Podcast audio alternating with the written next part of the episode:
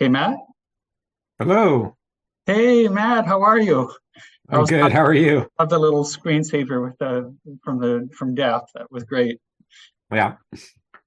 Yeah. How's it Well, going?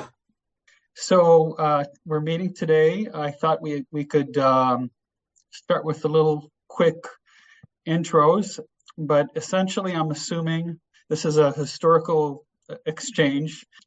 Uh, We're going to assume that the audience already is familiar with uh, geroscience uh, and or a more sophisticated longevity medicine enthusiast.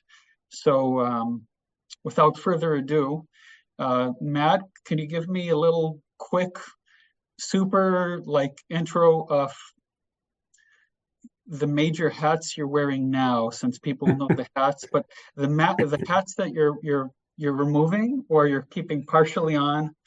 Um, let's start there. Sure. Um, I guess I would say, you know, certainly for the last 20 plus years, I have been, you know, passionately interested in longevity science and in all of its forms. And I, I think I believe fundamentally that the discoveries that are coming out of geroscience um, will have an outsized impact on the quality and quantity of life for hopefully millions, hundreds of millions of people, and also companion animals. And so everything I've been doing in my academic career uh, was geared towards that. And then more recently, I have transitioned out of academia into the private sector, but still with that sort of mission uh, and goal in mind. So I am currently the CEO of a company called Optispan, which is a, a startup uh, company in the healthcare sector. We just recently closed our seed round. And I would say our goal at Optispan is really to create tools that will enable uh, a transition from what I would call 20th century reactive disease care towards what will hopefully be 21st century proactive healthcare. We certainly don't anticipate that we're going to solve all of the challenges there, but we want to be part of part of the process that enables that that transition.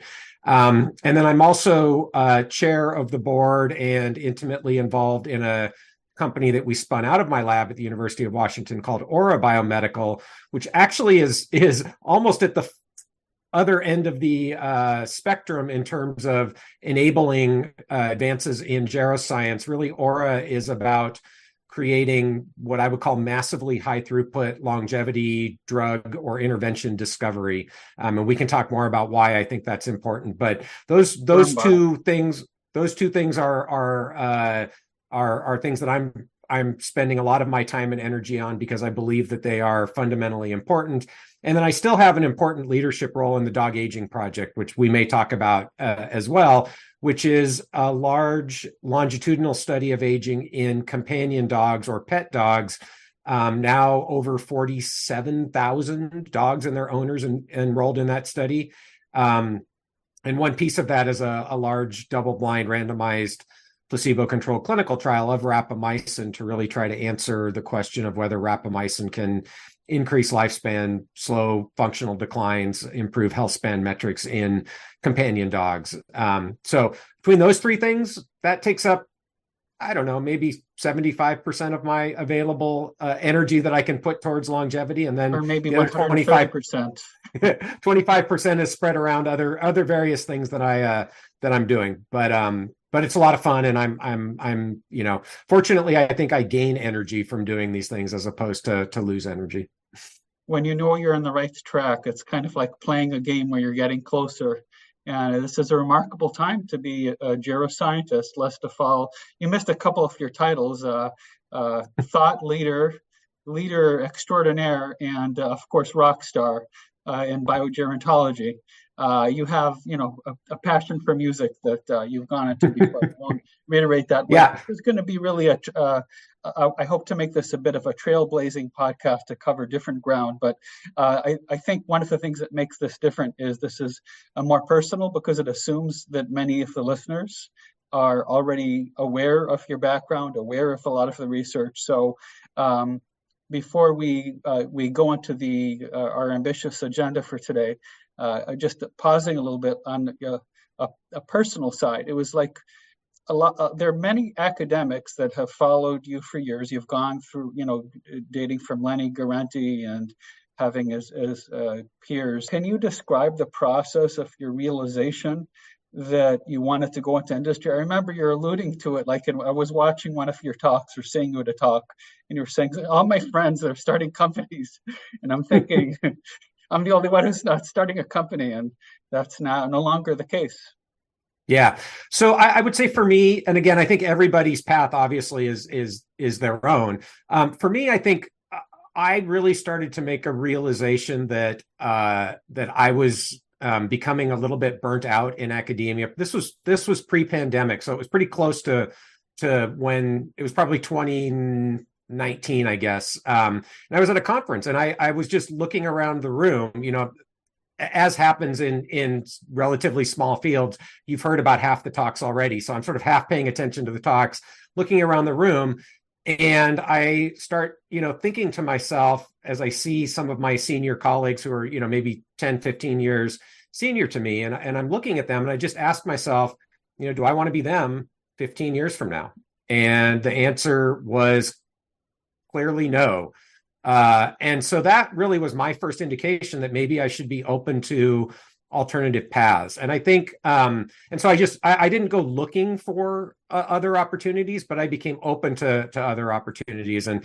took a look at a, at a couple that that really weren't a great fit and then found one that was um but i think you know now that i'm out of academia so so i officially left my position at university of washington in march of this year um, and now that I've been out for a while, I can look back and just see that I, I honestly was was burnt out. And I think there are many reasons that played into that. Um, you know, one of them is I personally just struggle with bureaucracies and inefficiencies.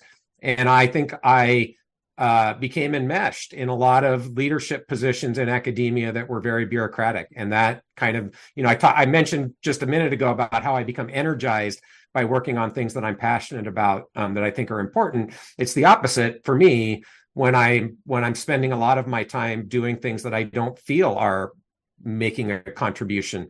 And I just feel I, I can look back now and see that I was spending a lot of my time, you know, on busy work or what I would at least uh, uh, consider to be busy work that wasn't productive. And so it was really draining the energy from me. So again, I'm not going to be one of those people who bashes academia. Obviously, I spent two decades of my life in academia.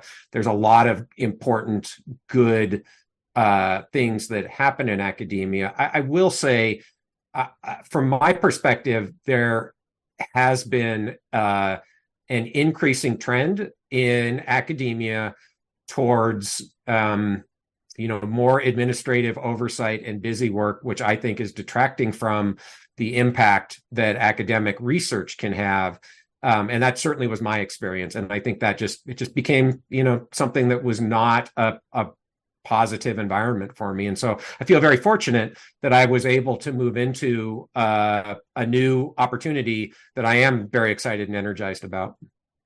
Uh, it's um, I can relate very much to your your story. I it's a kind of cognitive rejuvenation and uh, an emotional rejuvenation when you yeah. i mean what's the secret to youth it's but being young and what is being young it means play creativity, being ambitious, taking on new challenges, letting those challenges grow, uh, change you to more of the type of person that you could be, something you're a, a, version of yourself and a version of meaning of purpose. When you're down one path, you kind of know where that path leads. And by taking the road less traveled, whole new worlds are open to you. So my my epiphany coming uh, almost at the same time as for you. It was it was just a little bit after that. It was uh, the very beginning of August. It was August 2nd. It was my 49th birth, birthday, and that spawned uh, Secret Project 49, which is actually still secret. this is one reason this is a part of his this podcast is part of history also because we're going to be discussing some uh, unpublished uh, uh, research, not yours. You're like, what, what unpublished research? Uh, unpublished, man, you know, and, and, maybe we'll stay that way. I, I really uh, deliberated with myself whether or not to share this, but I think it's going to help move the field forward.